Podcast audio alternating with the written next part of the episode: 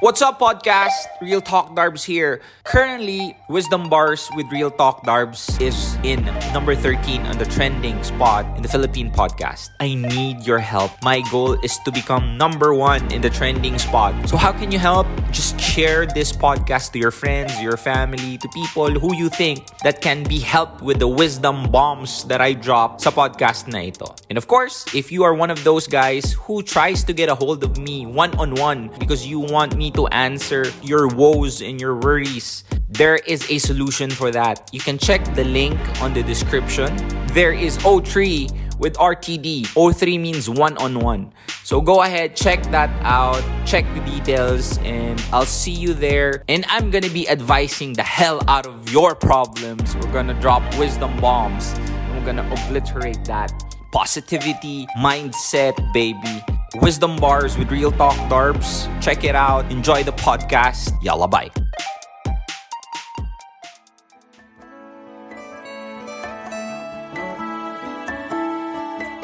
A complete life is a life without compromise. Experience all the color and excitement of the city and still breathe in fresh air and feel the serenity of nature.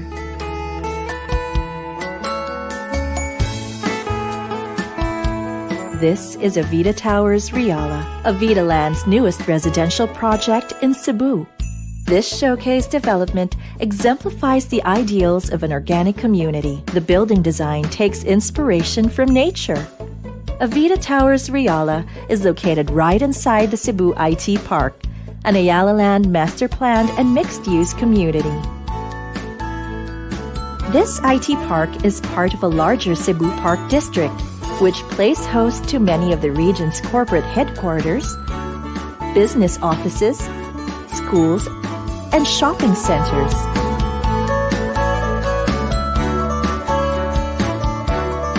By putting you right in the city's most dynamic lifestyle district, Avita Towers Riala lets you experience the convenience of an integrated and redefined living in Cebu.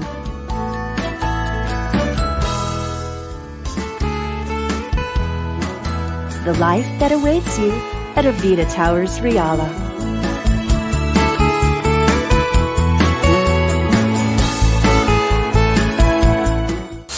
Shit, bigan, ano malahig man ka Real Talk Darbs. Yo! What's up? Real Talk Darbs back at it again with another Facebook Live. Kung nagtataka kayo kung nasan po si Real Talk Darbs, wala po ako sa beer house. well, basically, I am currently in a uh, quarantine right now. Nandito ako sa General Santos City.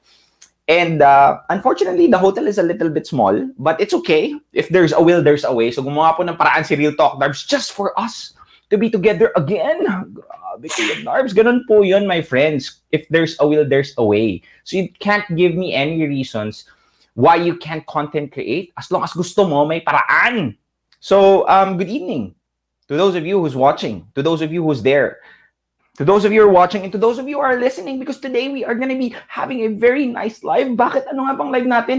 Today, or tonight, is the time where and we're going to be discussing one thing. One specific thing na lahat ng mga tao, I don't know, once in their life has been in this kind of situation. Out arms! Friend, nandito ka, nasa Jensen ako sinusundan mo. Kasi dito, Darwin, kailangan ko po kasi ng advice niyo. Anong advice? Kahit, kahit sa dyan sa sinusundan mo ako. Ah, Kuya Darbs, gusto ko pong malaman kasi ano po ba ang dapat kong gawin dahil dito sa pagmamahal na hindi ko kayang itago. Pagmamahal na parang ako lang nagmamahal sa kanya, Kuya Darbs. O anong tanong mo? Ano po ba ang maayos na paraan para mawala po yung one-sided love? Pwede po ba nating pag-usapan? Don't worry, Bess. I got you. So, tonight, pag-uusapan natin ngayon, what is one-sided love? Ano nga ba ang one-sided love, Kuya Darbs? And how are we gonna be able to tackle it? And later, sasabihin ko sa inyo, if ever you are in a one-sided love, what are the signs and symptoms? Parang COVID lang, my friend. Yes po, meron pong signs and symptoms para malaman natin if you are actually in a one-sided love right now. Mm. Pero bago ang lahat, let's discuss first, what is one-sided love, Kuya Darbs? Ano nga ba ang one-sided love? Well, my friend, one-sided love is this. One-sided love is basically a feeling of loving someone who doesn't feel the same for you. Ay, parang ikaw yon. Sounds family, Kuya Darbs. Parang ikaw yon, Mars. Mm-mm. In short, one-sided love can be referred to as an infatuation or any kind of attraction. Um, most of the time, this is mostly called and related to obs- obsession. So basically, we define what is one-sided love. It is a feeling of extreme uh, feelings to someone, and at the same time, it is not reciprocated. Yung feeling na parang you tend to stop everything just to text them. The feeling of not being able to be around your friends because you prioritize them. But at the end of the day, when they don't reply, you feel bad, you feel devastated, you feel heartbroken. Um, those are one of the instances wherein we know and we find out that you are in one-sided love. Pero ano nga ba ang mga signs and symptoms that you are in a one-sided love, Kuya Darbs? Ano nga ba, Kuya Darbs? By the way, guys, if ever you wanted to share something right now, ha, kung sakaling gusto mong mag-share, you can just go ahead, click the link above. If you have anything that you want to share about one-sided love, go ahead, let me know. So I'll be more than happy to give you an advice. Okay? One-sided love, my friend. Chance nyo na yan. First, usapang one-sided love. Hindi ako masyadong makasigaw dito kasi may mga kasama ako sa room. Baka magalit. Kakalapit lang kasi yung mga hotel. Anyway, who gives an F? First, it drains you. So basically, one-sided love is something that is unreciprocated, right? And you couple that with an obsession, obsession, feeling of obsession to someone. So it's it's like adding fuel to the flame. It means that somehow you love this person so much, you think you love them, and that everything that they do is what matters to you. Pero at the end of the day, hindi siya magiging one-sided love kung nire-reciprocate. So means that it's not reciprocated. When that happens, my friend, it drains you so much that whatever it is that you're doing, you just keep on thinking about this person, the situation that you think um, that he didn't reply, the situation that you think that he didn't, hindi kanya pinansin nung nagkita kayo, something that is very draining. But most people would want to have that feeling, would want to chase that feeling. And even if it's draining for them, I mean, somehow there's a lot of situations where they still, they kind of like to be in that state to be in that situation. So I don't know what's the reason why most people are in this kind of situation, but if you do, if the person that you love, if the person that you like so much and you think that you could die for them drains you, you you're already one check on uh, the definition of one-sided love. Because you you would not want it to be in that situation. Tsaka, um, please, if ever this person is wasting your time, energy, and effort, and that it's actually not them wasting their time and energy to you it's just you're wasting your time and energy to them and most of the time most people don't see that. We're just mostly focused on the feeling but not the thing that it not the thing yung kumbaga yung epekto nun sa atin.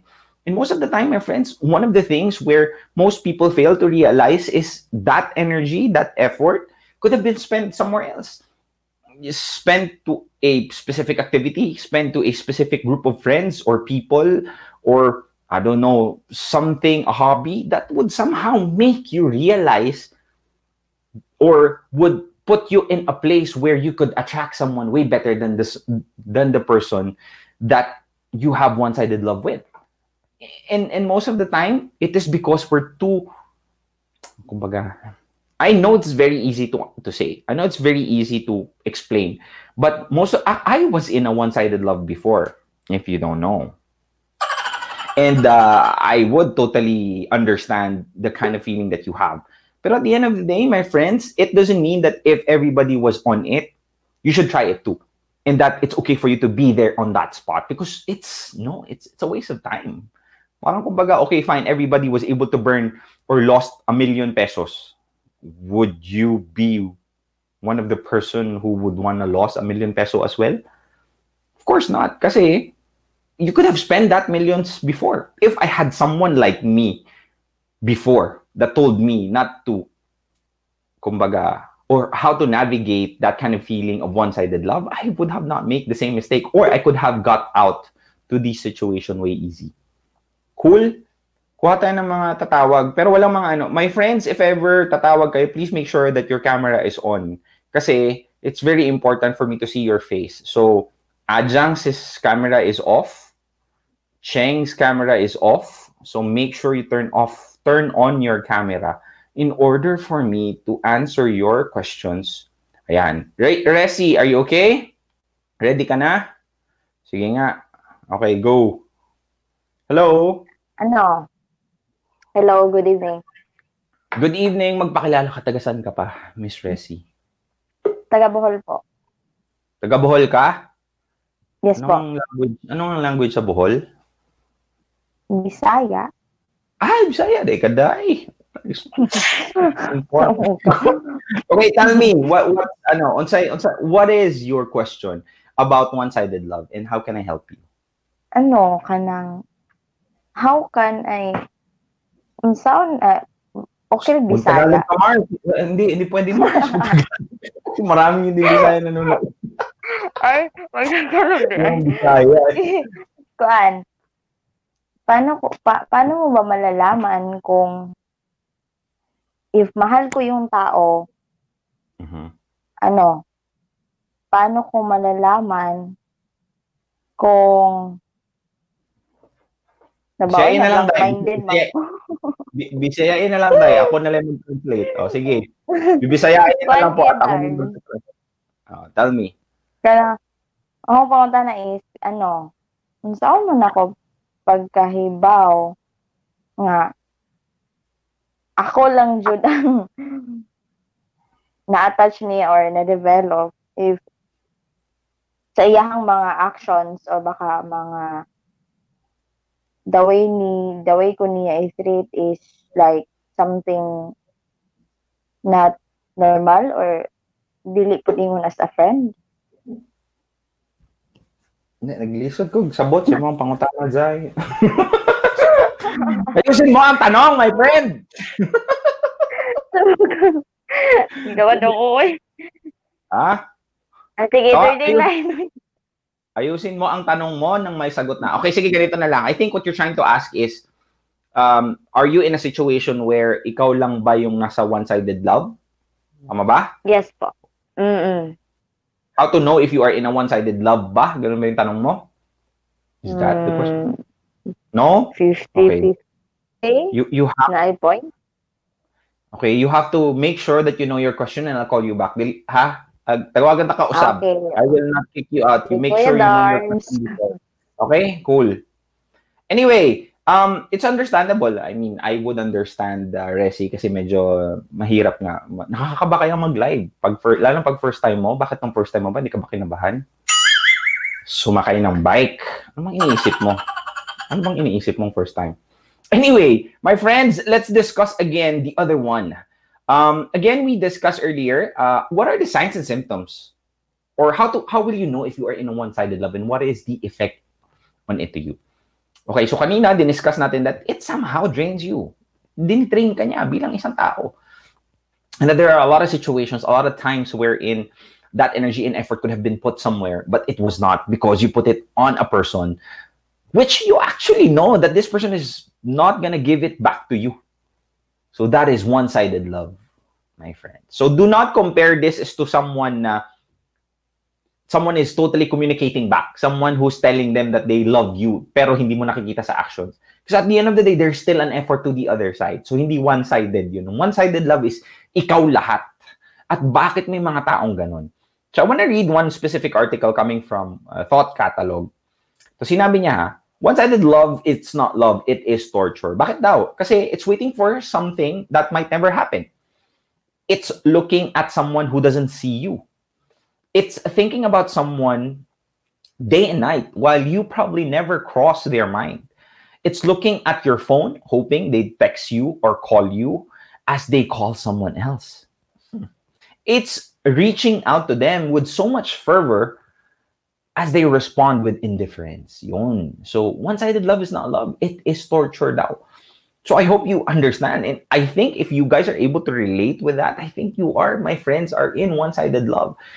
Tulad nga ng sinabi ko, there are still situations, there are still specific times wherein you have to understand na hindi lang ang one-sided love is something that you're supposed to um, tell to yourself na ikaw lang ang nagmamahal at hindi kanya mahal. Sakit naman nun, Kuya Darbs. Mika, late, wait ka lang dyan, ha? Relax ka lang dyan. Make sure na ready na yung tanong mo, ha? Paisipin mo pa. okay, next.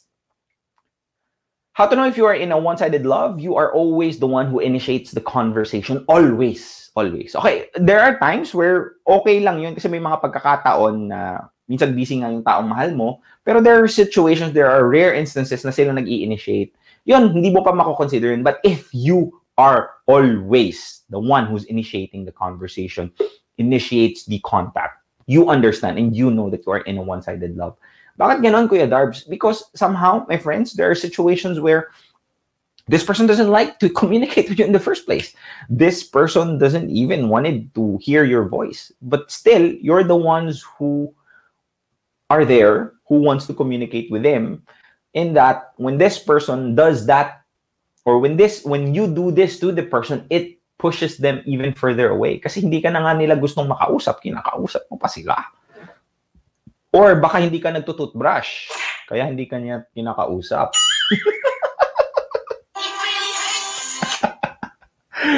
kaya bumili po kayo ng Colgate. By the way, this is sponsored by Colgate. Grabe. Grabe yung segue, no? Now, this live is powered by Ayala Land. Later on, I'm going to be discussing things about Ayala Land and I hope you guys will be able to listen to it later on. So yun, tulad ng sinabi ko, you are always the one who initiates the conversation. Palaging ikaw na lang ang nag initiate ng conversation. Masakit yun. Bakit? There are specific situations where, tulad nga ng sinabi ko, you're so excited texting this person about your day, about that situation, about something that you want to share, that you want to share with them. And somehow, this person always, alam mo yun, scene zone ka lang, palagi, kaibigan. Ang sakit nun. It, it, grabe, Kuya Darb. So, anong gagawin mo pag ganun? Anong gagawin? What are you gonna do if you are in that situation? Well, as what I have been mentioning, mahirap kasi sa ganong klaseng sitwasyon, parang kumunoy kasi mahirap na umalis. Eh.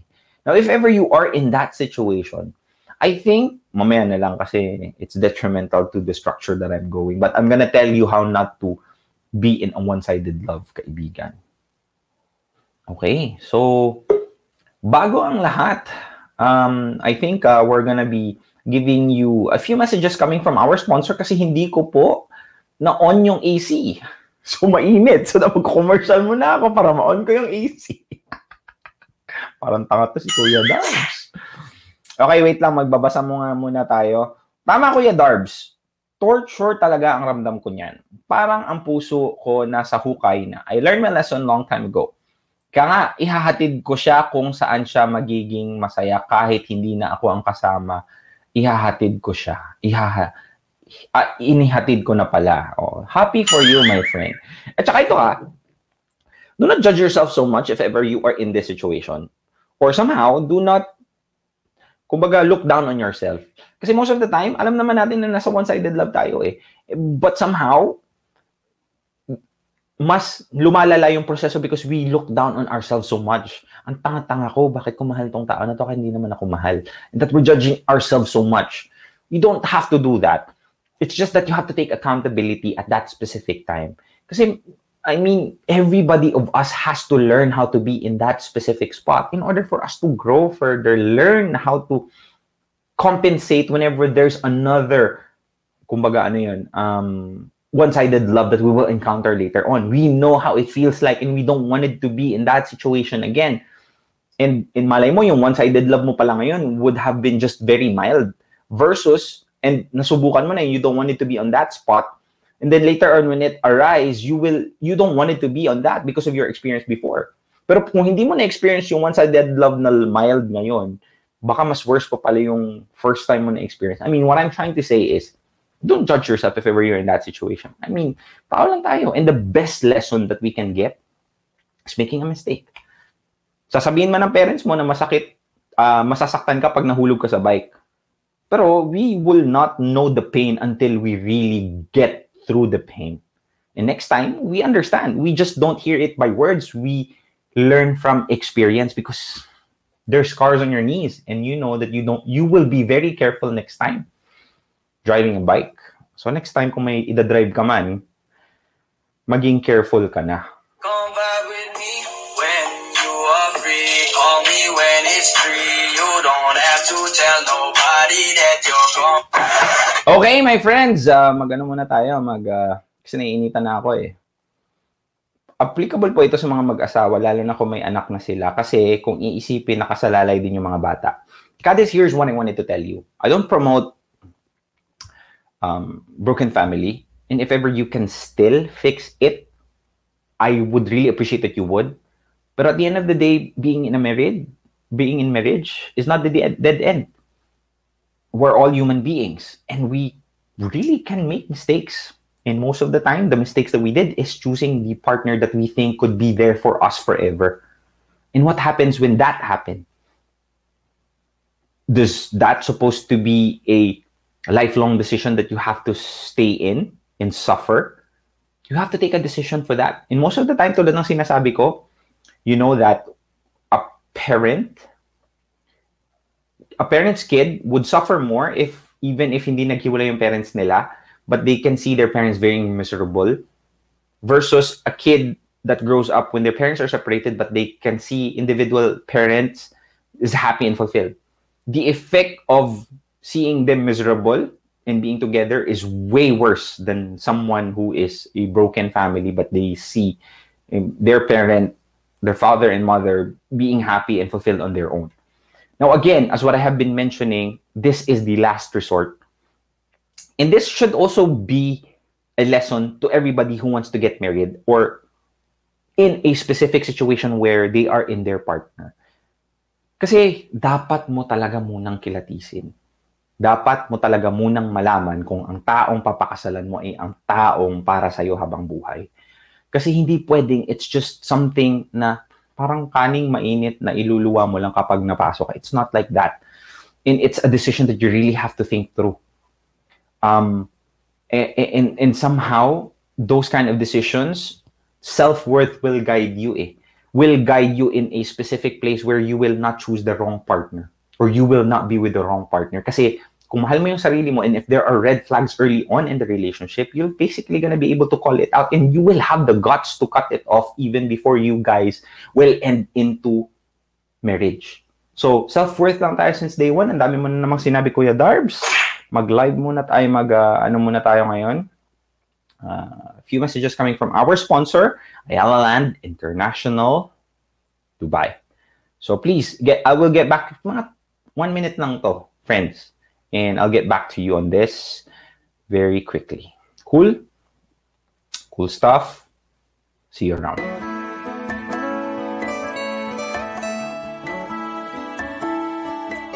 A complete life is a life without compromise.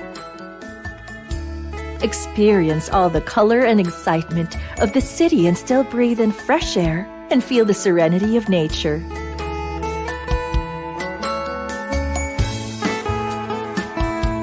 This is Avita Towers Riala, Avita Land's newest residential project in Cebu. This showcase development exemplifies the ideals of an organic community. The building design takes inspiration from nature. Avita Towers Riala is located right inside the Cebu IT Park, an Ayala Land master planned and mixed use community. This IT park is part of a larger Cebu Park district, which plays host to many of the region's corporate headquarters, business offices, schools, and shopping centers.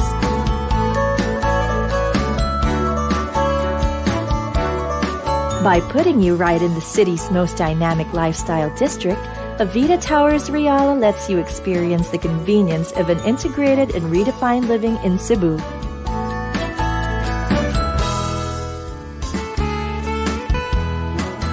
The life that awaits you at Avita Towers Reala.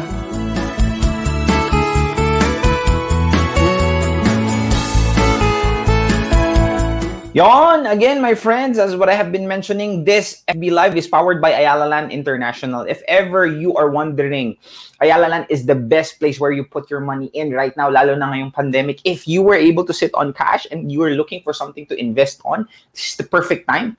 Kasi the prices are very competitive and that that is just half of the story. The second half of the story is where will you put that money in if it's in real estate. If you were to ask me, I'll put it in Ayala Land, all this conglomerate in the entire Philippines. With all of those hundred, more than hundred years of experience, they were able to build something like Makati, BGC, in the Fort. And would you want? Would you would want to put your money on those kind of people who knows what they're doing? If ever you're sitting on cash and you wanted to know more about it, you can go ahead and set up a, a meeting with him, with us. Um, screenshot this. I'll be more than happy to assist you and connect you with him. There will be an online presentation, online reservation, online documentation, online payment din. Pero hindi online ang inyong bahay. Palagi mo lang sinasabi yan, Kuya Darbs. Bumenta na yung joke na yan. Wala kang pakialam, wala akong ibang script. Pero as what I've been telling you guys, please go ahead, check it out. Ayala Land International, Dubai. Cool! Next, what else, Kuya Darbs? Grabe, yung mga topic natin ngayon, my friend. Usapang one-sided, kanina diniscuss natin, ha? It drains you. Alam mo na nasa one-sided love ka if it drains you. And of course, if you are the one who always initiate a conversation. Okay, speaking of one-sided love from experience, I think Charina is gonna be very happy to clue us in sa kanyang mga kanyang mga gustong Uy, nawala si Charina, nag nag-dis. Nagcho. Umalis siya. Umalis. Kanina pa siya nag-aantay, tapos nung tinawag yung pangalan niya, nag-busy siya. Ayun, bumalik si Mars. Okay ka na, Charina? Hello? Hi po. Anyari? Bakit ikaw umalis? Takot ka? Hindi naman. Okay. Sige, cool. O, anong tanong? Um, tanong ko lang po kung yung sa sitwasyon ko ngayon is one-sided love na po. Kasi Tell me. um, LDR po kasi ako, yung Okay. relationship ko is LDR. Tapos, uh, napapansin ko na po kasi na kapag hindi ako nagchat-chat, hindi rin po siya magchat-chat. Hindi rin ako magte-text, hindi rin siya magte-text. Okay, cool. Um, of course, you're not in a one-sided relationship. The fact alone that you have a relationship means that you loves. I mean, there was a communication between the both of you. One-sided love is something that is unrequited. Uh, the person is always throwing your love away, even if you're offering it with both hands. So, kung tinatanong mo kung nasa one-sided love ka, you're not. But are you in a right relationship or whatever it is that he is doing to you is right? Of course not. Kasi one of your weapon in long distance relationship is communication. And if you don't have communication with each other, you're like parang tinanggal mo na yung best weapon nyo for you to be able to succeed in this fight, for you to be able to be successful in this uh, long distance relationship. So, what can I suggest for you to win it? Um, first off, you have to understand that whatever happens, you have to choose yourself din kahit papano. Um, second is try your best. Um, communicate open, uh, communicate openly that you need this to work. Kasi it takes two to tango. All, tulad ng sinasabi ko. In that if the person doesn't want to dance with you anymore, that's something. How can you expect to win the dancing competition if your partner doesn't want to dance with you anymore? So take that as an indication for you to somehow call it quits kahit papano. Kasi hindi mo pwedeng sabihin sa akin na mahal mo siya at okay lang na kahit ikaw na lang ang magtrabaho para mag-work ang relationship. Because that, my friend, is not a relationship. Papunta ka na doon sa one-sided love. So, open and open a communication with the intent to tell this person that you want this to work and check his response, whatever it is. So, tulad nga ng sinabi ko, the first step is to always choose yourself whatever happens. Kasi kung sakaling nakuha mo yung sagot na hindi mo gustong marinig, you'll be safe because somehow you'll not continue to hope and lose time and waste energy into thinking bakit hindi kanya pinili or bakit hindi niya ayaw niya nang mag-work. Somehow, it's your responsibility sa sarili mo to make yourself work first before you make the relationship work.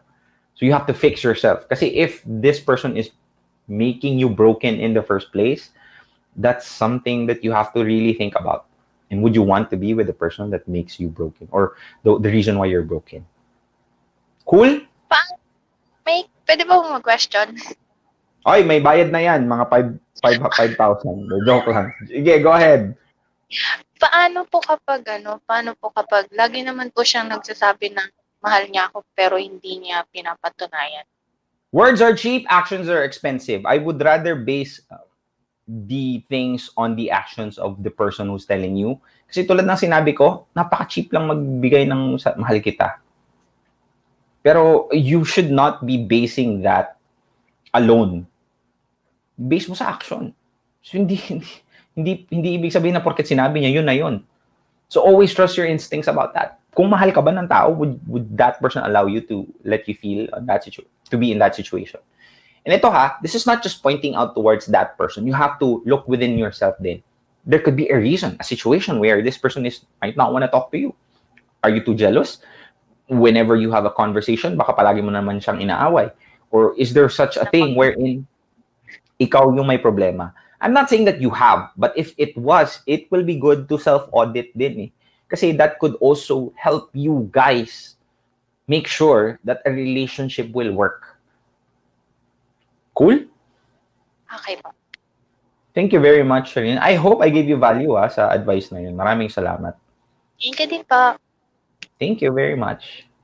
Thank you very much, Shalina. I appreciate those people who calls kasi um, they really have the guts to let me know. Shout out pala kay Maricar Salazar from Tanuan. Shout out sa iyo, mga ka- kaibigan. Sino ba yung may tumatakbo sa taas ko ah? May daga ba din? Kaibigan, daga dito. Ba? okay. Very deep. Words are cheap, actions are expensive. Actions are expensive, sabi ni Kai.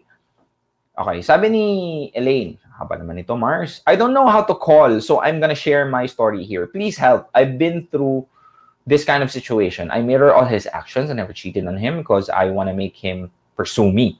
Knowing the fact that he doesn't want a commitment because he has a lot of thing flings. It wasn't surreal. We almost got live in. It really drains me. One day he told me I should cut ties with him. I just want to talk without saying a word. I badly want it to work out, but he doesn't want to communicate.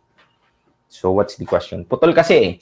I, I, I think, Elaine, if you really want me to help you further, you have to call. Kasi there are a lot of questions that I wanted to answer. Usapang one-sided. So kanina, nalaman natin that it drains you. You are also always the one that initiates the conversation. And what's the third, my friend? That person is the priority even if you are not for them. Narinig niyo ba yung kalabog? kaibigan daga, kaibigan mo akong daga dito. so, ibig sabihin nito, my friend, is that you make them always a priority kahit na alam mong hindi ka priority, hindi ka din ang priority. You are in a one-sided love if ever you feel, you feel, you see, and you still pursue. Why would you want it to be with someone who doesn't see you as a priority? Why would you be some be with someone who doesn't reciprocate the kind of time, effort, and energy that you're giving them? Most of the time, we fail to realize those kind of things because we don't realize our value. We think that since it's free, the time, the energy, and the effort, we think that it's okay. I have unlimited time with those. But if you really value yourself, you really know that you could have put those resources into something that would somehow make you money, that would somehow allow you to grow as an individual, or that would somehow propel you to the next level, or would prepare you to be on the next level later on, you'd know that that is a wasted time. But most of the time, most people don't realize that because they don't know self love, self worth. And we always make those people a priority because we don't even see ourselves as a priority. Hindi mo nga kayang i-prioritize yung sarili mo. How would you expect someone to prioritize you? Diba? So, it's a game Or no, it's not a game. It is a mental, kumbaga, conditioning. And if you think about it, eh, there, there is a point. I mean, bakit ka nga niya ipaprioritize eh, kung ikaw nga mismo hindi mo nakikita yung sarili mo as a priority? Diba? So, think about that, my friend. I think that is one of the things that you have to understand. Okay, Sel, matango-tango ka dyan ah. Ready ka na? Cool. Ano ang Yes. tanong natin, Miss Sel? Tell me. Ah, what if masaya ka dun sa sitwasyon na gano'n? I mean, inaccept mo na sa sarili mo na gano'n lang talaga. I mean, I see. kasi 'di ba, ah, hindi ka na hindi ka na ang dito, hindi ka na nag-expect ng anything kasi tanggap mo na eh na hanggang doon lang. Kumbaga, parang Mhm. Ah, pag pag lum, ah, halimbawa, pag medyo humaba pa or ano, halimbawa, siya din na na anuhan na sa'yo, pero um, I know, you know for a fact na hindi mangyayari. Pero tanggap mo yun, hindi masaya ka. Anong gagawin? I mean, masaya ka eh. Masaya. Masaya ako, di ba? Is that Mm. really a true Kumbaga, kasi tanggap mo na. I- Fine. Kasi ano Pero- eh, I mean, Pero, ah, parang ayokong, ayoko, I, I Oo, understand. Ayoko ring tanggapin. Hi- Hindi ko gusto ayoko ring tanggapin na magkakaroon ng relationship or something na gano'n. Kasi parang tanggap ko na rin eh. What if ganun, di ba? I mean, um, masaya ako dun sa sitwasyon namin. Walang I label, walang ano, pero ah, para sa akin kasi ano mas mas okay pa yung friendship. Ayokong mamatay yung friendship parang ganun. then you're not in a one-sided love. If ever you think that this person is reciprocating what you have, so it's not one-sided love. If there is a reciprocation of feelings, even an attention, that is not one-sided love.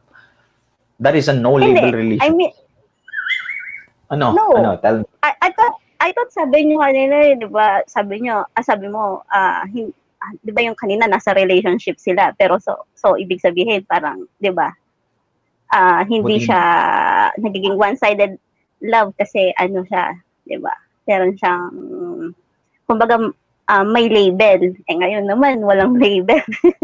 di ba? I mean, di ba, ah, masaya ka in a fact na nandun ka, Well, di ba? I'm not able to follow you, honestly. Pero sige lang, here's what I wanted to tell you. Are, are you, do you consider yourself to be in a Mm. one-sided relationship? One-sided love? Or nasa one-sided love ka ba? Or no? yeah, I think so. Pero I he think so. you, he communicates to you. Tama ba? Yes. Yes. So that's not one-sided love. It's it you might not hmm, be Paano? you might you might be a specific you might be in a specific situation that NLR lang kayo. I mean, she just wants you one when it's convenient. And maybe that's what you want as well. Pero what we're tackling right now is one-sided love. A love wherein that is not reciprocated. I mean, we defined it here earlier. Who doesn't feel the same for you. One-sided love can be referred to as an infatuation or any kind of attraction. And one-sided love is something that the other party is openly rejects that love. Fine. Let's play in your game, in your situation. Paano sinasabi mo, Kuya Darb? Sige, fine. Okay. Re- disregard the one-sided love thing. Paano pag masaya ka na doon sa ganong klaseng sitwasyon? Na walang label. Yun ba? Yes. Yun, yun yung Um, ganun. Ah. yes. First of all, you- ah. First of all, you have to really define what happiness means. Is it really happiness? Or you're just telling yourself to be happy? If by any chance, you have to convince yourself na dapat maging masaya ka sa kung anong meron ka, that's not real happiness. Real happiness starts from within. You don't need convincing. So I don't know that. I might be wrong. That could really be what you're feeling. But that's something that you really have to think about. Is that really happiness that you feel? Or it's just that you tell yourself to be happy because in that situation, you will not have a risk of getting hurt later on. Kaya okay na yon, you're in a safe zone. Yeah. Pero do you I understand. I know. But that's Maybe. not happiness. Aha. Being safe. Kasi ang Ah. totoong kaligayahan, ito ha, I'll tell you, Sel, will you not be more happier or will you be really truly happy if this person said yes and you would say yes and that both of you had an understanding that you would be together forever? Would you be happy with that? What do you mean? Na talagang kayo na talaga para sa isa't isa. And then he openly tells you that and you openly tells him that. W- would that be something that would make you happy? Um, pero parang imposible. No, just answer the question. Yes or no? Yes, uh, Of course. yes, will do. Pero, Somehow, yes. there's no what ifs. So basically, somehow, there is still a chance that you're hoping that this person could still love you. It's just that you know that this person is not willing to go there. So Yeah. that you're limiting yourself. Okay na ako sa ganito. Mm. Pero kung ikaw ang tatanungin at kung walang limit yun, you would want it to go beyond that. So, Sel, you're not really happy. You're just telling yourself that you are. Here's what I'm gonna tell you. Fine, if you think that it's okay and that you don't have the strength to walk away in this relationship. I understand. Pero at least this inter I don't know, this you asking me this question would make you realize that somehow there is something that you really have to think about. Kasi you're wasting time. Ilang taon ka na? 35. 35, fine. Mukha ka namang 34 eh. Hmm. Grabe. Hihingi pa ng discount? Binigyan na nga. Pero here's what I'm gonna tell you. I'm Um, not trying to tell you that you should be pressurized because you're 35 and you're not married yet or you are in a re- you're not in a relationship. It's fine. Actually, kasi I'm a single mom. Okay, fine. I'm a Doesn't single mean- mom. Yun pa yung, ah, yung, ah, Kasi, Yes. see, that the definition Isa that you have factor yun, you're diba? a single man, because you are a single mom, does that mean that it's okay for you to be in this situation? No. Why why would you degrade yourself telling na kasi single mom ako and okay lang na may ganito? Of course not. How can you expect someone to see your value if you just see yourself as someone who has a kid? That kid is a blessing. And the right person would see that yeah. as something that would help you or him find purpose in life. Na meron siyang aalagaan. Pero why are you thinking that that is a disadvantage? Sounding from you, ah, kasi single mom po ako. So what? See, it starts here, Sel. It I starts mean, here. hindi, hindi, ano na, um, tawag dito, ah, ayoko na rin kasi mag-expect and then, um, baga tanggap ko na din, sa, kasi ayoko na, kasi mahirap mag-expect, di ba? And then, ah, I know for a fact na, baga tanggap ko na din na, ah, kumbaga, ayoko na rin pumasok sa isang ganun, sa isang relationship because of because of a failed one. Parang ganun, di ba? Natatakot ka na. Natatakot ka na mag-take risk ulit. Uh, yes, di ba? Kumbaga, I mean, kontento ka na. Kontento ka na. Parang ganun. Ayaw mo nang, basta yun na yun. If that's what you think. Diba? Pero the- I mean, yes. I think, I think this kind of Mm. mindset that you have is the kind most mindset people has. You're trying to limit yourself. You're trying to limit your own happiness. Yes. Do you think it's Ah, good? hindi naman. Ayaw, ayaw mo lang, ayaw ko lang naman na mag-take risk. Ayaw ko na rin ma-anuhan ulit because of uh, what happened, di ba? I Fine, mean, I understand. siguro ginagard ko lang, ginagard ko lang yung sarili ko. Ayaw ko na rin ma-anuhan, ano mo yun, yung mga bagay, di ba? Sure. I mean, if that's if that's what makes you happy, really. But to be honest with you, there's a world out there wherein if you just have a little courage, just have a little faith in yourself, your world will be way bigger than what you have right now. Now, fine, you might I I, I hindi ako nag-undergo ng traumas na meron ka sa buhay. Pero this is just life in general, Sel. That sometimes the limitation that we set ourselves, uh, the limitation that we have in our life is we are the ones who's putting it. If you really don't think So, that you have an opportunity to find someone or to be with someone, to be happy, you're not gonna get that. And that's the reason why you're allowing yourself to stay in the situation and you're okay. You just want to be too safe. I hope this, I hope like okay, fine. I'm not judging you, huh? That's your life, that's your call. But part of the reason why you call is because you know that somehow I may be able to give you value. Tsaka hindi lang sa'yo, sa lahat ng mga taong nakikinig ngayon na, na, na somehow, sometimes, happiness is something that we have to demand ourselves. It's not something that it's just there and we pick it up. It's something that we work for. And part of the reason how, and one of the things for us to work for it is to believe in it that we're able to get it first and we deserve it. Mm. So, so, so ayaw na, Diyos. Ganon. Ganon ba? Ano, ano? What do you I mean? di ba? So, I mean, sabi ko nga dun sa dun sa topic natin, I'm happy for it, di ba? I mean, so ibig sabihin, kailangan ko na bang tigilan or something like that? di ba? Of course. Because Ah. why would you be with someone who is not willing to be with you? And there is a limit. Actually, I know you will not. I know you will not walk away with this person. For sure. I know. Mm, But here's the thing, Sel, ha?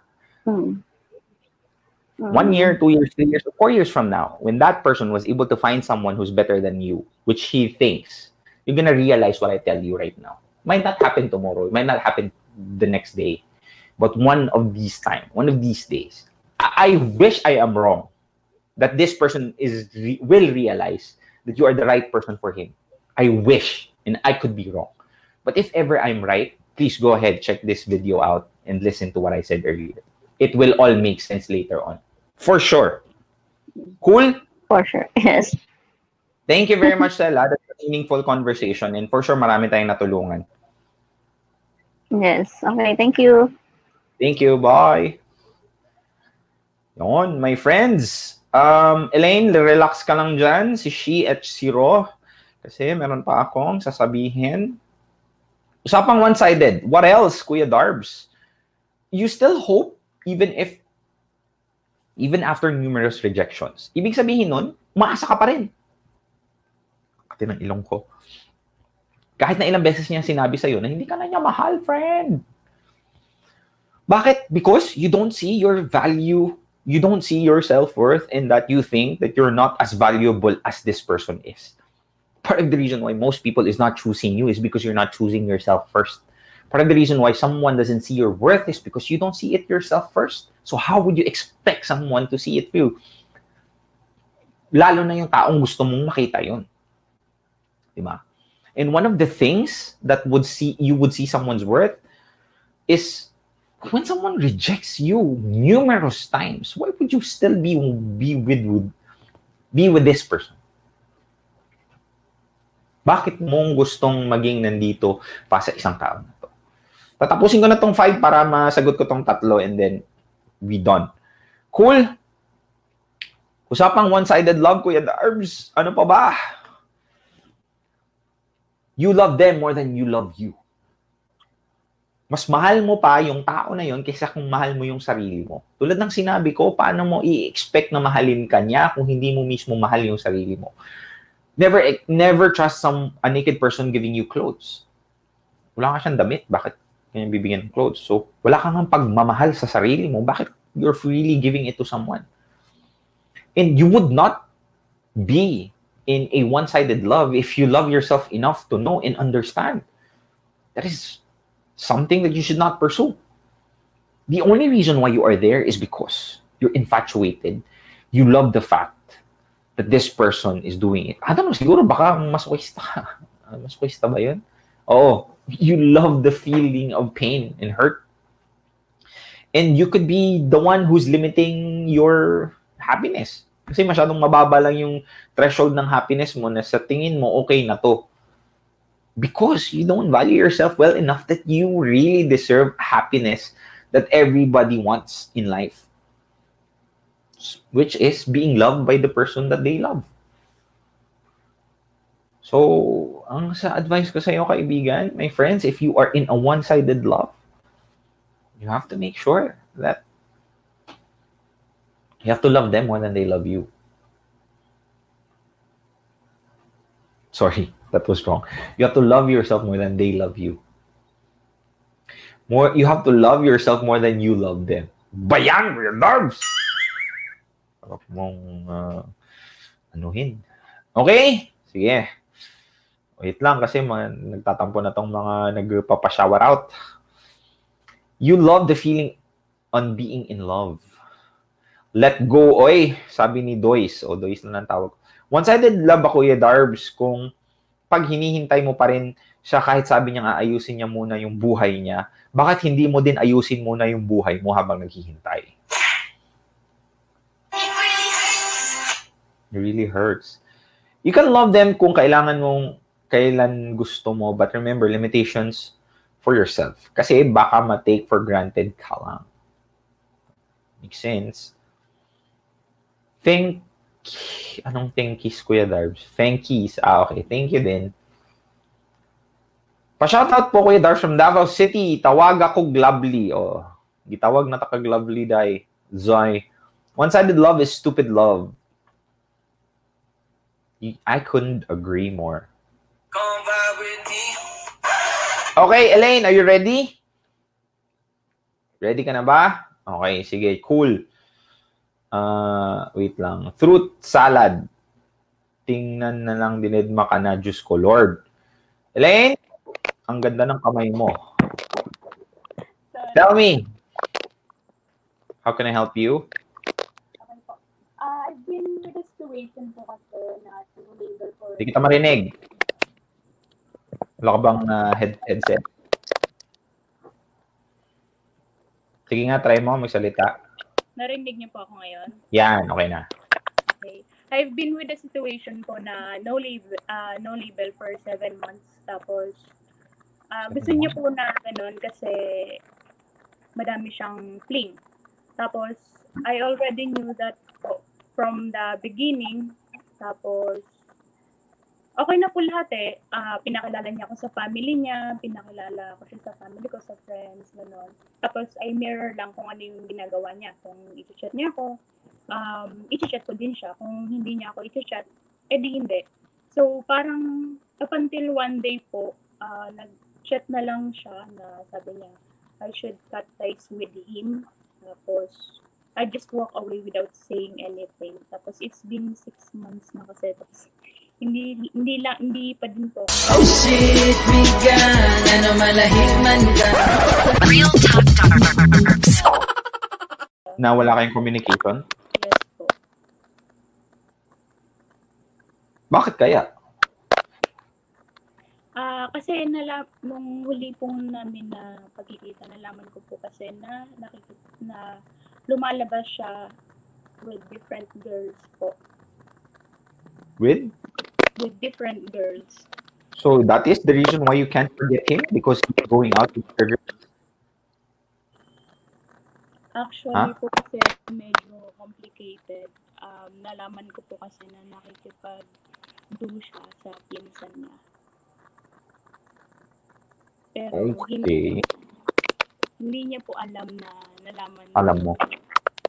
Doesn't matter. I mean, why? I mean, I don't. I don't think that answers the question as to why you can't.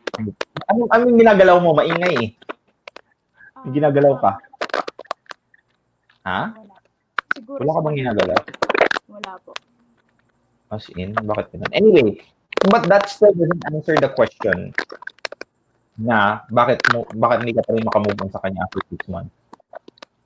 Siguro kasi hindi ko nasabi lahat ng dapat ko sabihin. Kumbaga, umalis lang ako ng hindi ko sinasabi bakit. Or yung hindi ko sinabi na parang kasi, di ba, ah, nung sinabi niya po na you should cut ties with me, sabi ko lang, okay. Tapos, wala na po. End of conversation. Kumbaga, hindi ko nasabi yung side Ah, ko na sense. Gusto ko kasi dapat i-work out po, eh, hindi naman, parang mali. Sobrang mali na. Course. Well, first off, you have to commend yourself on being able to walk out from that uh, relationship. Mumute muna kita. Kasi nagka-crackle ka, baka ma-distract yung mga mga nag Anyway, first off, that's good. I mean, it's a strength for you to finally say and walk away from a seven-month, no-label relationship. I think that's too much. You should have not even allowed yourself to be in that situation in the first place. But fine you are there and then somehow this person already told you kasi seven months is too long for an NLR eh. Yung that this person really didn't see himself with you baka puno na din yung roster niya so that's the reason why he's doing that here's what I'm gonna tell you you're really doing yourself a disservice on the thinking into this person um, what good would it be? Kasi ito eh, you're thinking na if ever you said things to him, you could have make it work, right? Or that you could have put a label on it. But no. I mean, there was a plenty of chance for you guys to do it. And not to mention the fact that this person initiated both of you not to communicate anymore. So remove that from your feeling. Remove that. Do stop defending him or the situation that it could have ended good. Because it didn't. It doesn't. Kahit na sabihin na nating nilagyan kanya ng label, who, who, what can guarantee that it will not end after a month, a week? Just to satisfy what you want? Okay, well, jowa tayo, one month, and then I'll break, I'll break up with you. Regardless of the complications of what you're trying to say, I understand. But here's the thing. Please stop doing yourself a disservice. See, every time, effort, and energy you spend to thinking of the what ifs is you taking away the opportunity to develop yourself or to be with the right person or to attract the right individual. Kasi I can really see the sadness in your eyes. Kahit hindi ko nakikita sa camera ngayon. Pero what I'm trying to say is that um, I hope you understand that you have to give yourself back self-worth since day one tayo, Elaine. Palagi mo dapat isipin na valuable ka in that you don't deserve just to be taken for granted. You were taking for granted for seven months. Ito ha, I'm oh, I'm a pro no label relationship. But not as long as that. Come on, that's too long. And and I hope you you understand that there's nothing that could have make you want to go back and reminisce and think to to be with this person. One of the ways for you to make things more easy to move on, think of the bad things. Think of the things that didn't work, why it didn't work out. So yun sa mga bagay na pwedeng makatulong sa'yo. Kasi, most of the time, you tend to focus only on the very few good things that you have in that relationship. That's the reason why you still think na nasasayangan ka pa. Yun naman ang reason bakit ka nasasayangan eh. Kasi iniisip mo yung mga bagay that could have worked. But you fail to realize that there was more toxicity than positivity. You have to understand that. And focus on those. This time, for you to help yourself move on and go forward. Um, do things with purpose, such as, I don't know, the things that you love doing. Stop focusing on one thing, on him. Do things that would allow you to feel the feeling of progress. I don't know, mag-online business ka ba? I don't know if you're still a student, you work hard for your career. I don't know, something, something that would take your mind off of it. A purpose. Cool? Thank you po. Thank you, Ellen. I hope, I really hope I answered your question. And, and for sure, there are a lot of guys out there who who's going to be very lucky to have you. It's just that you have to understand and tell yourself that they will be lucky to have me then. Cool? Thank you very much, Elaine. Have a nice day. Boy. Okay, si Shi. Are you ready na, Shi? Kamask pa si Shi eh. Tapusin na lang po natin to ah, kasi may dalawa na lang naman eh. Cool. Wait lang. Mag-shower out, shower out muna tayo. Ito si, ano.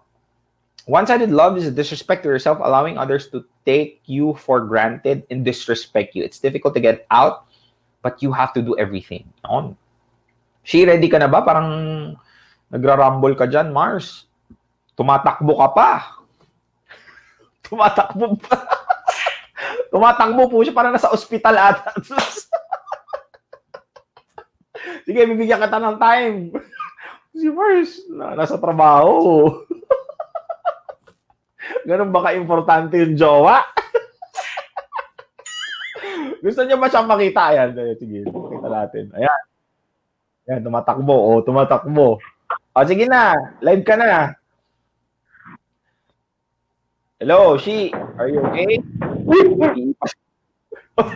Matakbo. Sige lang. Try natin. Hindi lang, yung tatanong lang. Ay, yung tatanong lang ako kasi I Okay na? Narinig Okay na. Sige, G. Narinig na. Yeah, yeah. Kasi I was in a one-sided relationship for, uh, I was in a one-sided relationship for seven years. Okay. For seven years. Uh, but right now, I'm, I'm really happy na. Because I have Okay. new relationships and we're getting married. It's Oh, wow. lang kasi, when I, yeah,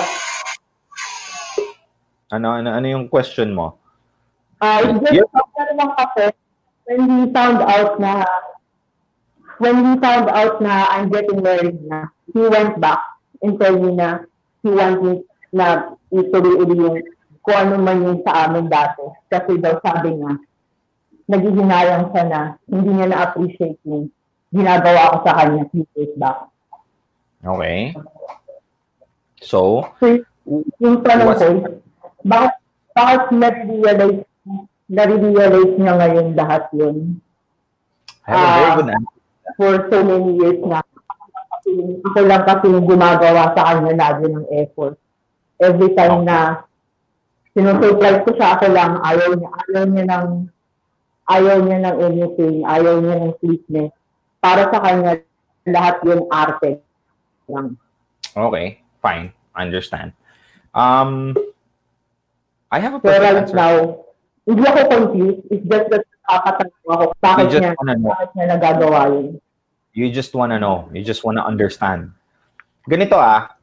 Um, here is the thing. It is a blessing. Yeah, I just mo na, understand. I-mute mo na kita ah. Kasi para walang ingay. Here, here's the thing. It is a blessing for someone to realize your worth or the person while they're there. That is a blessing. Kasi alam mo bakit? Most of the time, people fail to realize the value of things while it's there. So that's the reason why that's a dead end for them eh. Kaya nga palagi kong sinasabi, do not always be too available. Do not wag, wag ka palaging all in. 80-20. Not because you're protecting yourself, but it also helps spice things up in the relationship. And most of the time, in the human psychology, ganun talaga. Ngayon, nakita niya na may dead end. And for sure, he has previous relationship right after you. I think. Or met women after you. And doon niya talaga nakumpara. That's way different than other women. And then now, here you are, planning to get married. Makes him realize, shoot, I, I, I lost something that is very precious.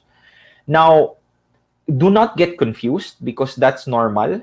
Kaya nga sabi nila, nas, ano yun, nasa huli ang pagsisisi eh. So, if just the question is for you to know bakit may ganon, I already answered that. And I hope that this time, um, you are with the right person. I think you are. And never allow your past suffer. Never allow your present suffer the consequences of your past. So if you're gonna be married, this is the time for you to go all in. Cool? San, taga saan ka? She? Nasa Saudi ako, nasa Saudi po ako yun. Saudi, oy grabe ano. Shout out pala sa iyo ah. I mean, I appreciate lahat ng mga frontliners kasi ako umuwi din ako dito sa Pilipinas and I can really see how difficult the job is and and I appreciate you Sobra. and, and Pero and- and I hope- okay na po dito sa Saudi. yeah, I I think so. Dito na lang sa Pilipinas ang hindi. Anyway, thank you very much. Have a nice day. I wish you the best. And uh, self-worth since day one, ah, that is your guiding compass towards things. Cool? Thank you very much. Okay, last but not the least, si Ro. Pwede ka na ba, Ro? Ah, si Rosel pa pala nandyan. O, Rosel, mamaya ka na. ha? Si Ro muna. Sunod si Rosel. Okay, cool. Hello, Miss Ro. Hi, Kuya Dar. May online class ba tayo? Ah, may, parang may online class tayo, nakaganyan pa. Anyway, how are you? Taga saan ka? Um, bali, Nueva Ecija po. Pero nandito ako sa Hong Kong ngayon. Ah, okay. Hong Kong. Shout out, shout out sa mga taga Nueva Ecija, taga Hong Kong. Ro, how can I help you? Tell me. Ang Kuya Darbs kasi ako, ah, bali, nine years na akong hiwalay. Okay. Eh, hanggang ngayon, humuhopya pa rin ako. Hmm. Ko-communicate Eh, pa rin kasi- ba kayo ng ex mo?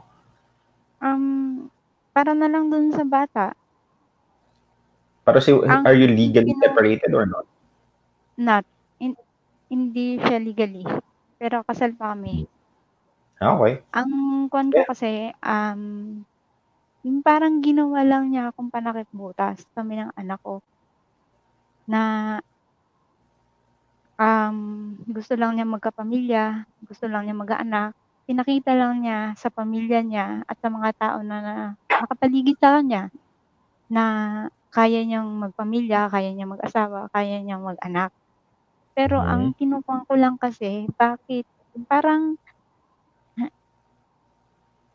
biktima ako.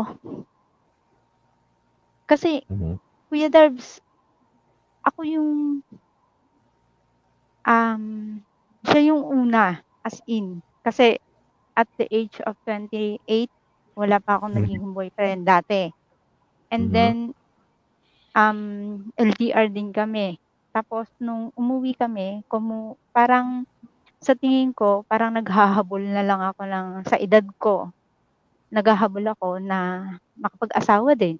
Na Mhm. yung halos lahat ng friend ko, may mga asawa na, may mga anak na. Mhm. So, parang ako yung, parang nawawala na ako sa biyahe, parang ganun.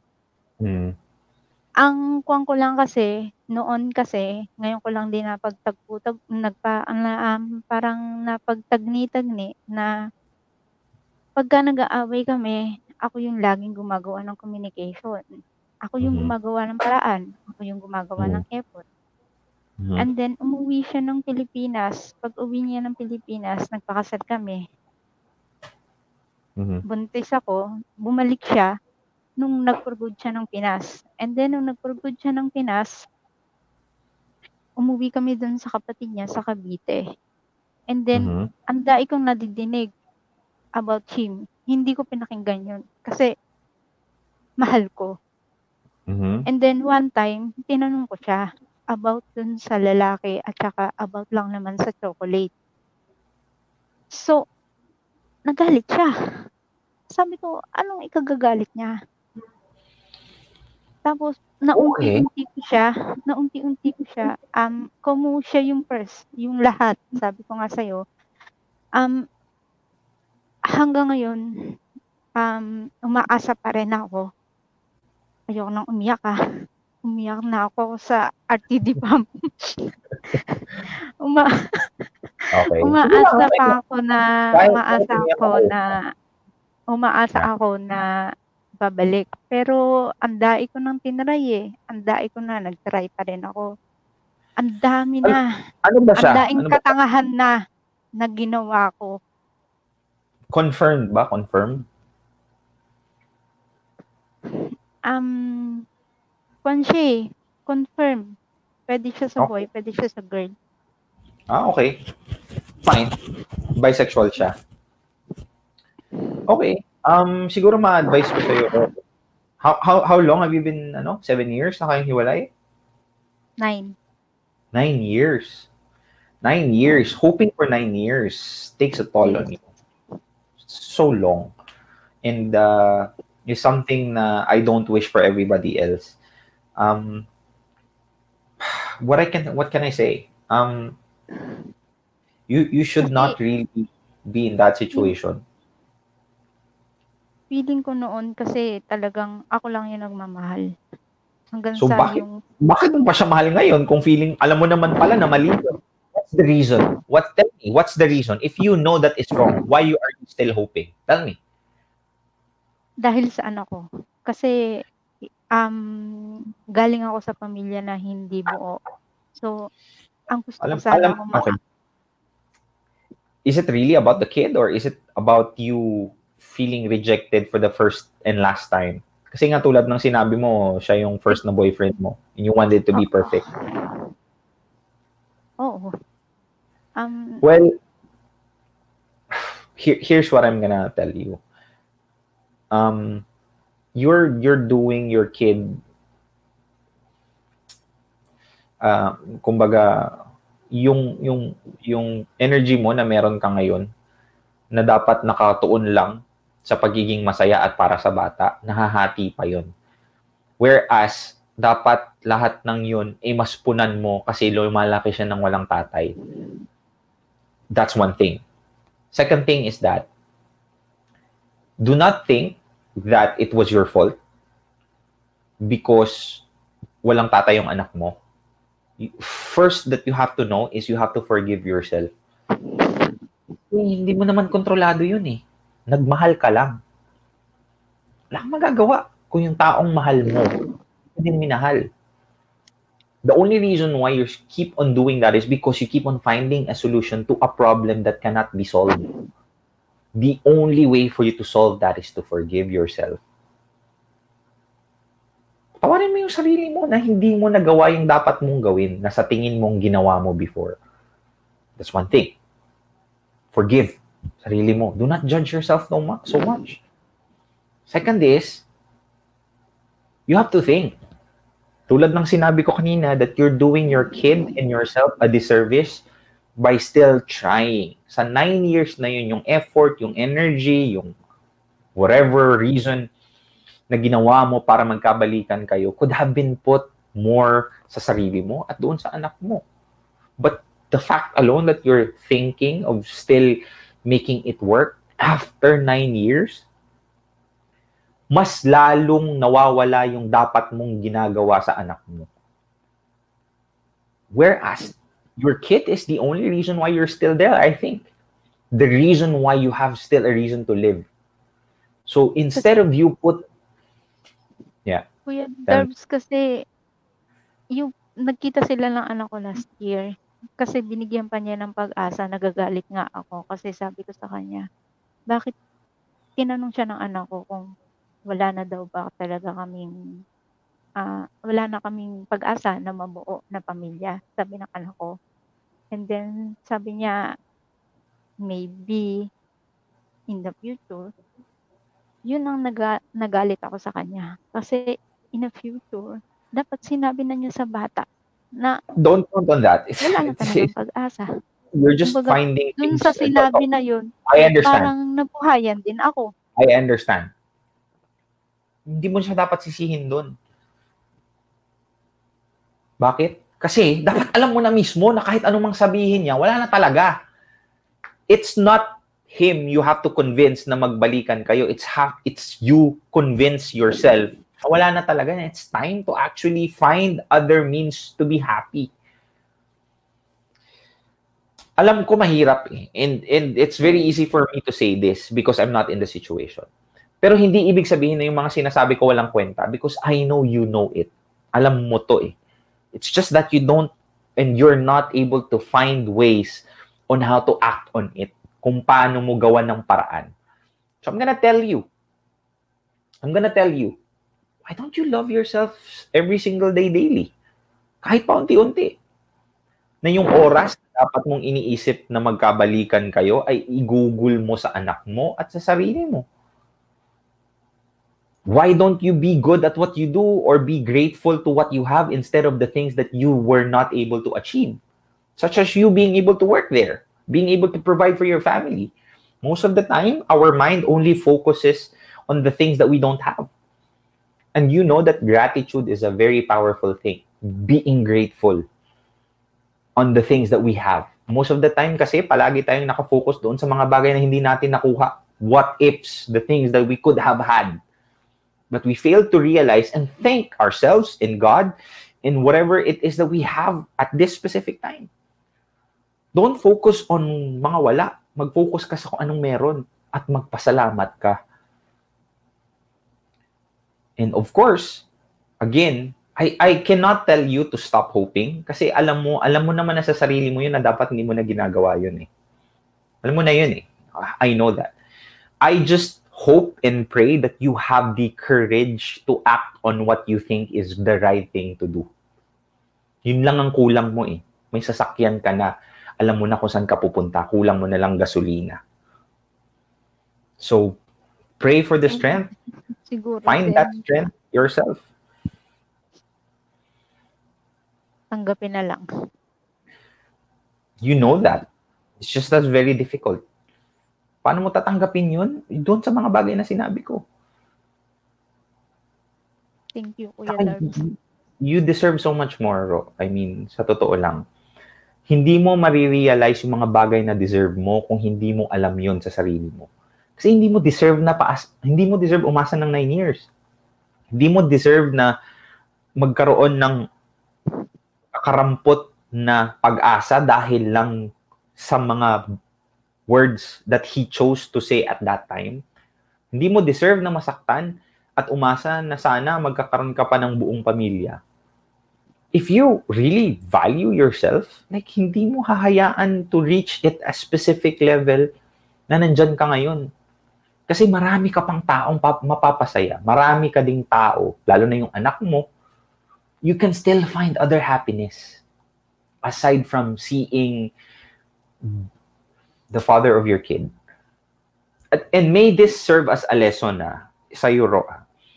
And to those people who's watching right now, so 900 na taong nakikinig at nanonood ngayon sa podcast at sa Facebook Live, that never rush to the altar just because you think that nahuhuli ka na. I'd rather have you take your time and be with someone forever than be married now and suffer later. So, lesson learned. But is it too late? Of course not. You're still, how young are you? 40. Sus, Parang 39 lang. May chance pa. You'd, ito ha, I'll give you a context. I'll give you a context, Ro. I'll give you a context. What is the life expectancy of a Filipino? Especially kung if you take care of yourself. Life expectancy is 70 years old, sabihin na natin. 70 years old, di ba? So, mahina ako sa math. So, 70 minus 40. Isipin mo ha. Oh, sorry nga. Ginajudge mo ba ako? Ginudge ba kita sa mga ginawa mo sa buhay? Bakit mo ako ginajudge? Hmm. Hindi ko. Kinalculator ko pa yun, Ro. Kinalculator ko pa yun. Bakit mo ako ginajudge? Sorry, sorry. Okay, fine. What the point is, the point is, isipin mo ha, sa 40 years mo na yan, kailan ka nagkaroon ng sarili mong pag-iisip? 20 years old ka na siguro? So basically, you have been living on your own terms when you were 20 years old until now. So that's 20 years. Meron ka pang 30 years, double or even more than that for you to have an opportunity to really be happy. Isipin mo yung experience mo from 20 years old to 30 years to 40 years old. Lahat ng yun. You would still have the opportunity to have those ganong amount ng time and even more to make things right. So hope on that. And don't just hope, do something about it. Okay? Cool? Thank you. Sana nakatulong. Nakatulong po. Nakatulong ng malaki. Pati na yung RTD family. Malaki na Wow, itulong so- sa akin. That that was the goal of the RTD family, like to give support. Thank you very much, Ro. I really appreciate you The giving one, me that. I'm the one of the RTD family. Yes, shout out sa RTD fam. Thank you very much. Thank you, Ro. Salamat po. Salamat, Kuya. Thank you po, Kuya Dar. Bye. Bye-bye. Bye, bye. Sana hindi mo ako ginudge na hindi ako marunong mag-math. Diyan ka pa ba, Rosel? May isa pa dito eh. Ah, ready na si Rosel. Last but not the least. Grabe, overtime na tayo, Kuya Darbs. Sige lang. Yes, Rosel, what's up? Yes po, hello po. So, ako, yes po. Sorry. Pwedeng magtanong muna ako. Agad-agad, grabe ah. Hindi mo ba ba pwedeng i-wine and dine mo ako agad? Talagang diretso ganun na agad? Kinakabahan kasi ako eh. Baka Okay lang, okay lang. Okay lang. Rosel, um, you're calling from where? Ah, Marikina. Marikina City. Kumusta Yes naman? po. Okay naman. earlier it was raining po. Ano, ano? Ah, earlier it was raining hard, but okay naman. Oh, wow. Yan. Ngayon, it's Staying raining soft. alive. Oo nga. Cool. Tell me, how can I help you, Rosel? Ayun po. Bali po ako naman in my story. Um, bali yung relationship ko, new pa lang. Okay. So, is my relationship is very, I think, vulnerable and I have some faults as well. So, once about one-sided love, um, what's happening in my relationship right now? I got engaged in just um very short term of time. Okay. Opo. And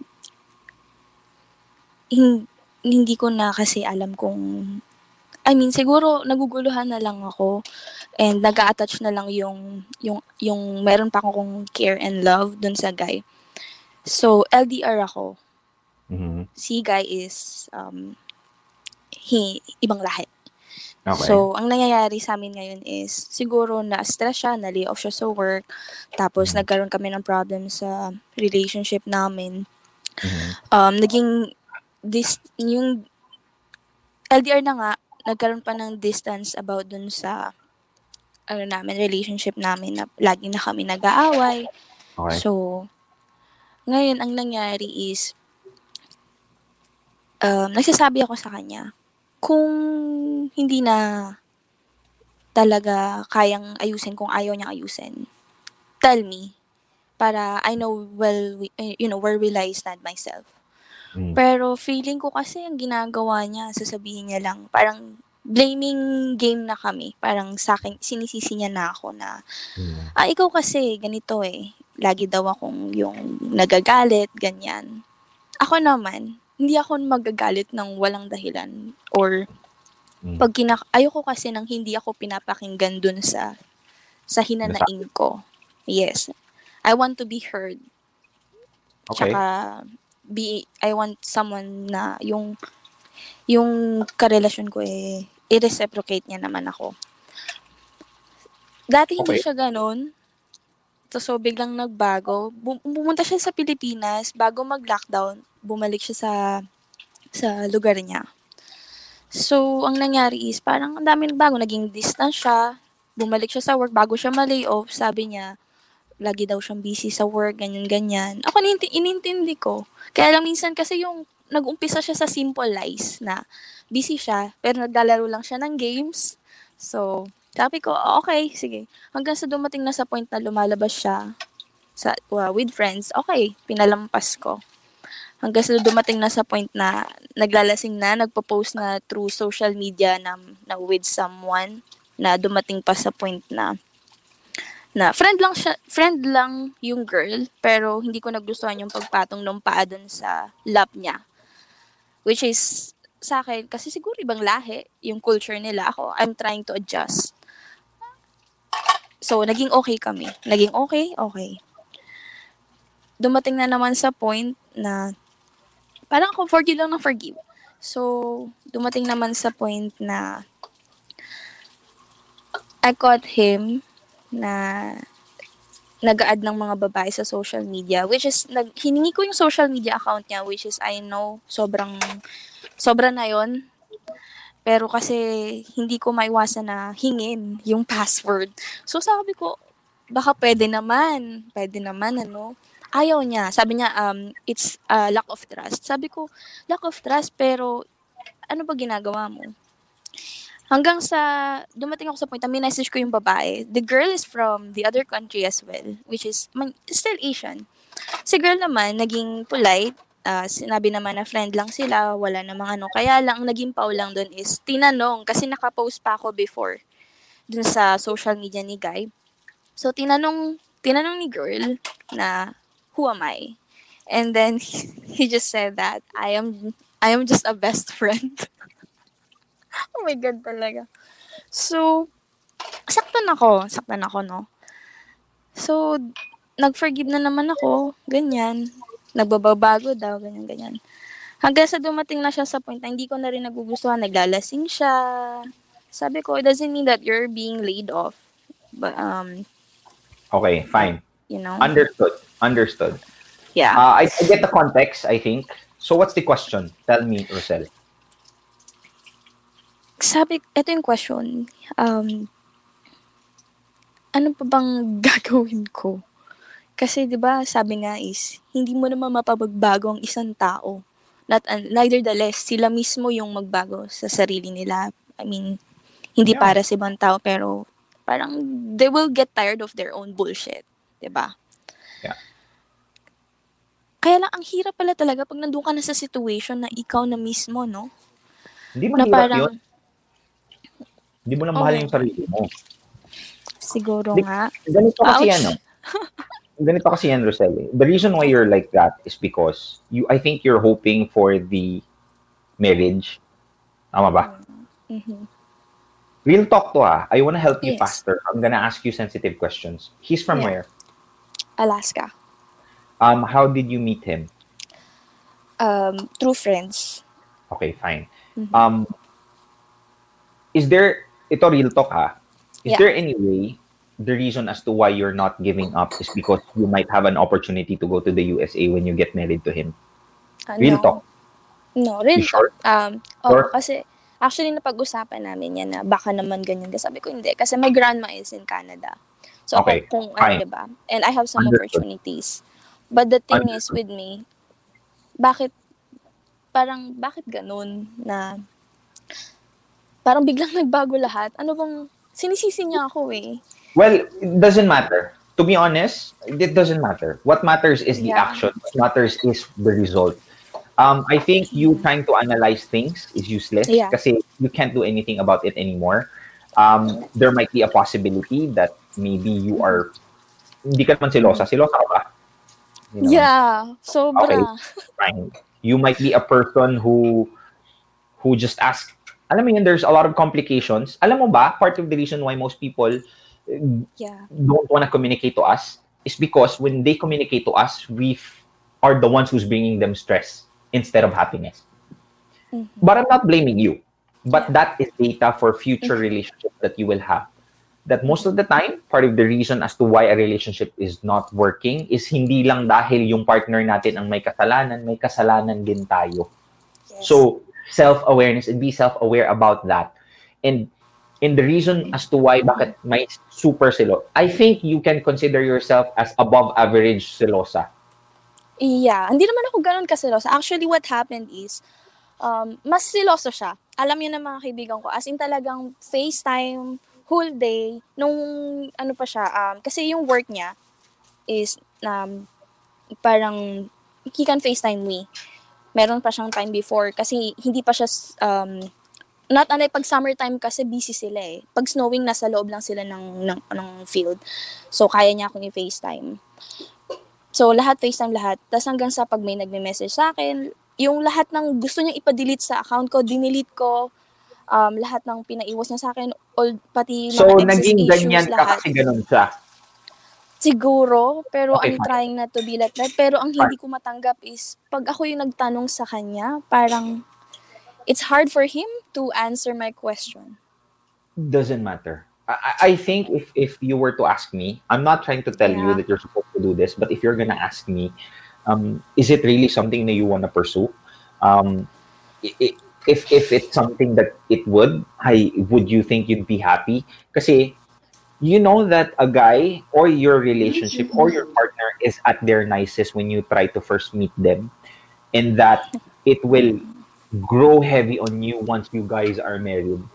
So it's a really good indication that if it's very heavy before the marriage, it will be fucking way heavier after that. Okay. So that's something that you have to consider if you have the strength to carry that heaviness later on. Number two is that you guys are on the blame game eh. because you do this, I do this, and because I did this, you have to do that. Mhm. And and um, I I re- I think that this relationship is bringing you more pain than joy. Is it right? Super. So I think you have to watch my vlog about when to walk away. yeah, I think I watched that twice, but why Okay. is that it's not like sinking in my brain? I don't know, but It, it's Yeah. okay. Ito ha, ito ha, most of the time, it's very easy for me to say this, and the people who's watching would see it. Ang dali-dali ng desisyon, ang daling, ang dali-daling gawa ng paraan yan. Pero guys, if ever you're watching, it's still very difficult if you are in the situation. Kasi kung ganun kadali, dapat ginawa niya na or ginawa na ng mga tao. So it's okay. Pero that should not stop you into thinking that there is the right way to do things, even if medyo madaling sabihin. Yeah. It doesn't mean that it's Uh-huh. wrong. It doesn't I- mean that it's Mhm. I'm sorry to cut you off. So, nag-message ako sa kanya the other day. Sabi ko, kung wala, um, kung ganito lang tayo, we better stop while we have respect for each other. And then, ang sabi niya, yeah, and then sabi ko, um, can you give me space so I can, you know, move on from everything about us? Just a little space because he's asking for friendship. Oh, So, ako naman po is, hindi ko Sabi pa niya? kaya. Mm-mm. sabi, niya kayo niya, yun. sabi niya sa akin, sabi niya, okay lang ba na, ano, parang he's getting mad at me. I think he's not in the right state of mind because he's always No. drunk or something. No, no, but, no. It's not about that. He, he is. It's just that you fail to realize that this guy doesn't want to be with you anymore.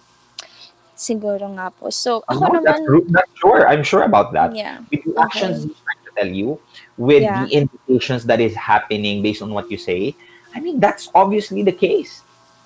Now, I don't know why you fail to realize that. Maybe because you're hoping that there could be a happy ending to this, and there's nothing wrong if you do. Pero I would, I'm a re, hindi ako, ac- actually, optimistic, realistic ako eh. I hope for the best, but whenever I see red flags, I fucking read them straight up, not try to tap myself on the back na hindi, okay lang yun. It is what it is, my friend, Rosel. It is what it Yeah. is. Whatever it is that you're going through right now, I think it's time someone is trying is asking you nicely to not communicate with you anymore. Alam mo yun? So the main Yeah. point of the speech is they don't want to communicate with you anymore. So I why think- is it that very difficult to understand? No, um, it's the the other word. The I don't know. Ang ang, ang confusing kasi. Sabi ko sa kanya, ako yung parang ayaw na makipag-communicate sa kanya muna.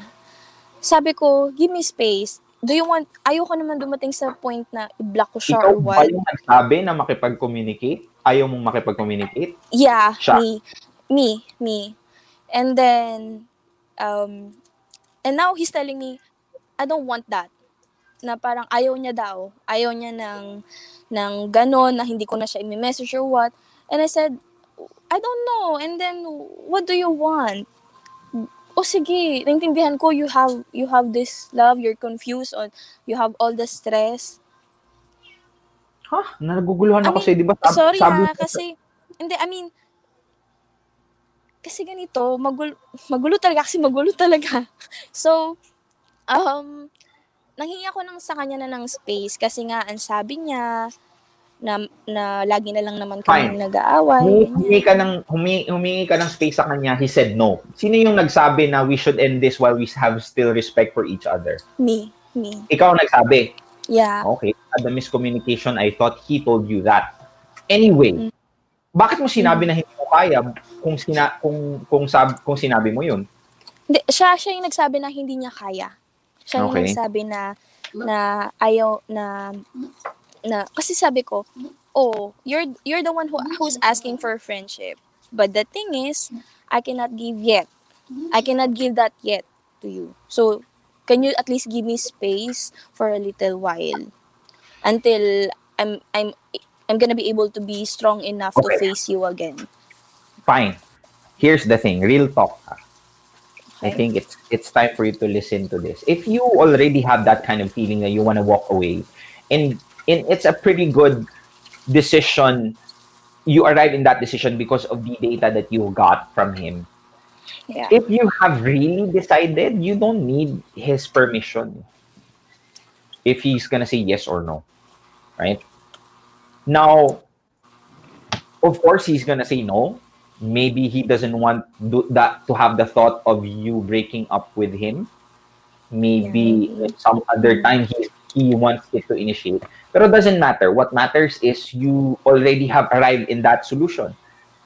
And would I stop you from making that? Of course. So I think do not try to overanalyze things na bakit ganito, bakit ganyan. 5, sabi ni Matthew Hussey nga, 5 plus 5 is equals to 10.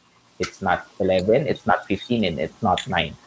So once these kind of situation arises, yung mga ganitong klaseng bagay na sinasabi niya sa'yo, ginagawa niya sa'yo, at mga bagay na nangyari, do not try to overanalyze that he loves you and there's still chance. Kasi kung mahal ka talaga ng tao, first of all, he's not gonna allow you to feel that way. Second is that he's gonna respect your time, effort, and energy whenever he, you want to try to communicate with them. Third is there will never always be a third person involved. If there is, there is smoke, there is fire. Those things arise. You have to consider them as a disrespect to you. You already have made a decision that yes, it was a disrespect and I deserve my own happiness and that I want to end this. You already sent that message. Now, what is there to be confused about? It's not a decision that you have to take his decision as a yes for you to move forward. The, the feeling of having a decision not to continue it, yun na yun eh. You don't need his permission for you to feel that way. Bakit? Pag sinabi niya ba, hindi, wag mo na tayo mag-break. Do you still, pwede mo na bang bawiin yung feeling na yun?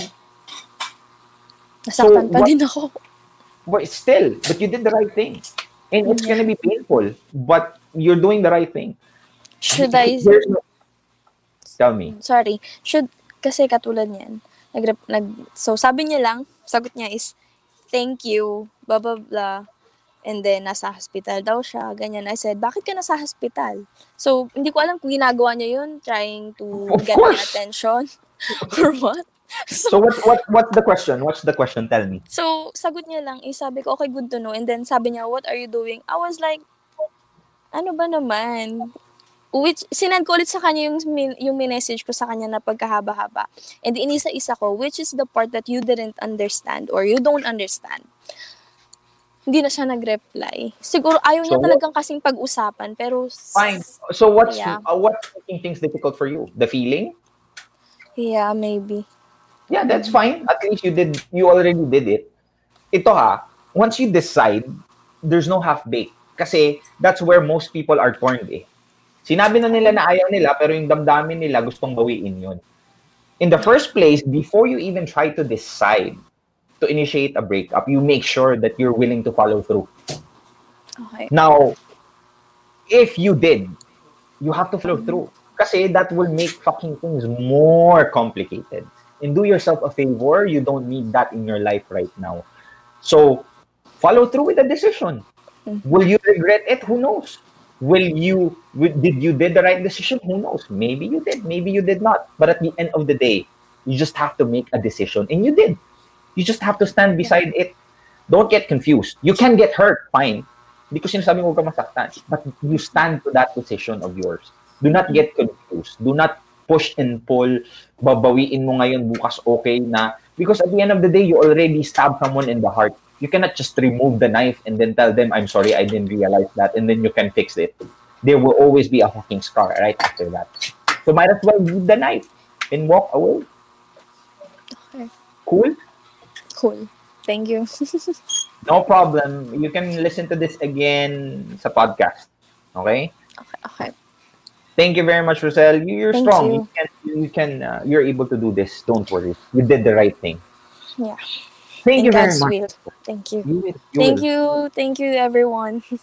Thank you. Salamat. Thank you. Yon, my friends. Um, Rosel was there. It was it was a long conversation, but I hope that that brings value. Grabe, nanonood pa rin kayo. Ano, wala ba kayong ginagawa sa buhay nyo?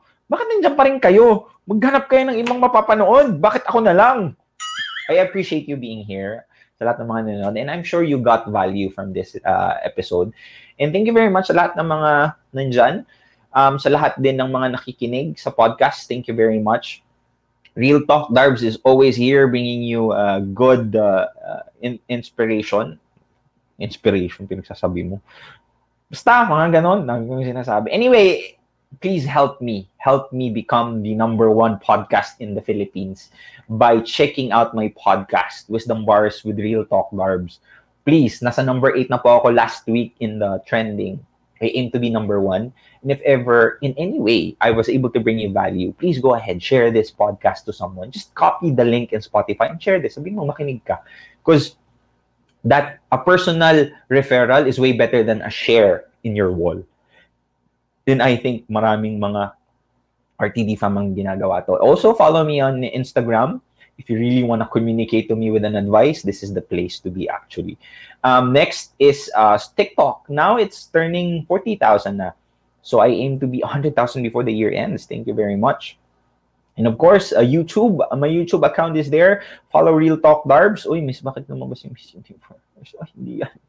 Ay, hindi yan. Thank you very much, Ayala, for sponsoring this video. Thank you very much sa lahat ng mga nakinig, nanood. At sa uh, next week, I think, should I have a live tomorrow? I have to find out if there is a chance. Pero maraming salamat sa mga nagstay at nakinig. You can still check this uh, Spotify later on after two days. And uh, thank you very much sa lahat ng mga nandyan. Um, be thankful that you're alive. Gratitude is the key. And always remember, my friends, tulad nga ng sinabi ko sa inyo, self-worth lang po tayo since day one. This has been Real Talk Darbs, always giving you real thoughts through real talk. Yalla bye. From raw land to a constantly evolving community that's full of opportunities, you've been our inspiration in building sustainable communities for generations. We look forward to building more so we can do more together. Ayala Land. Oh shit, bigan Ano malahig man ka Real Talk Darbs.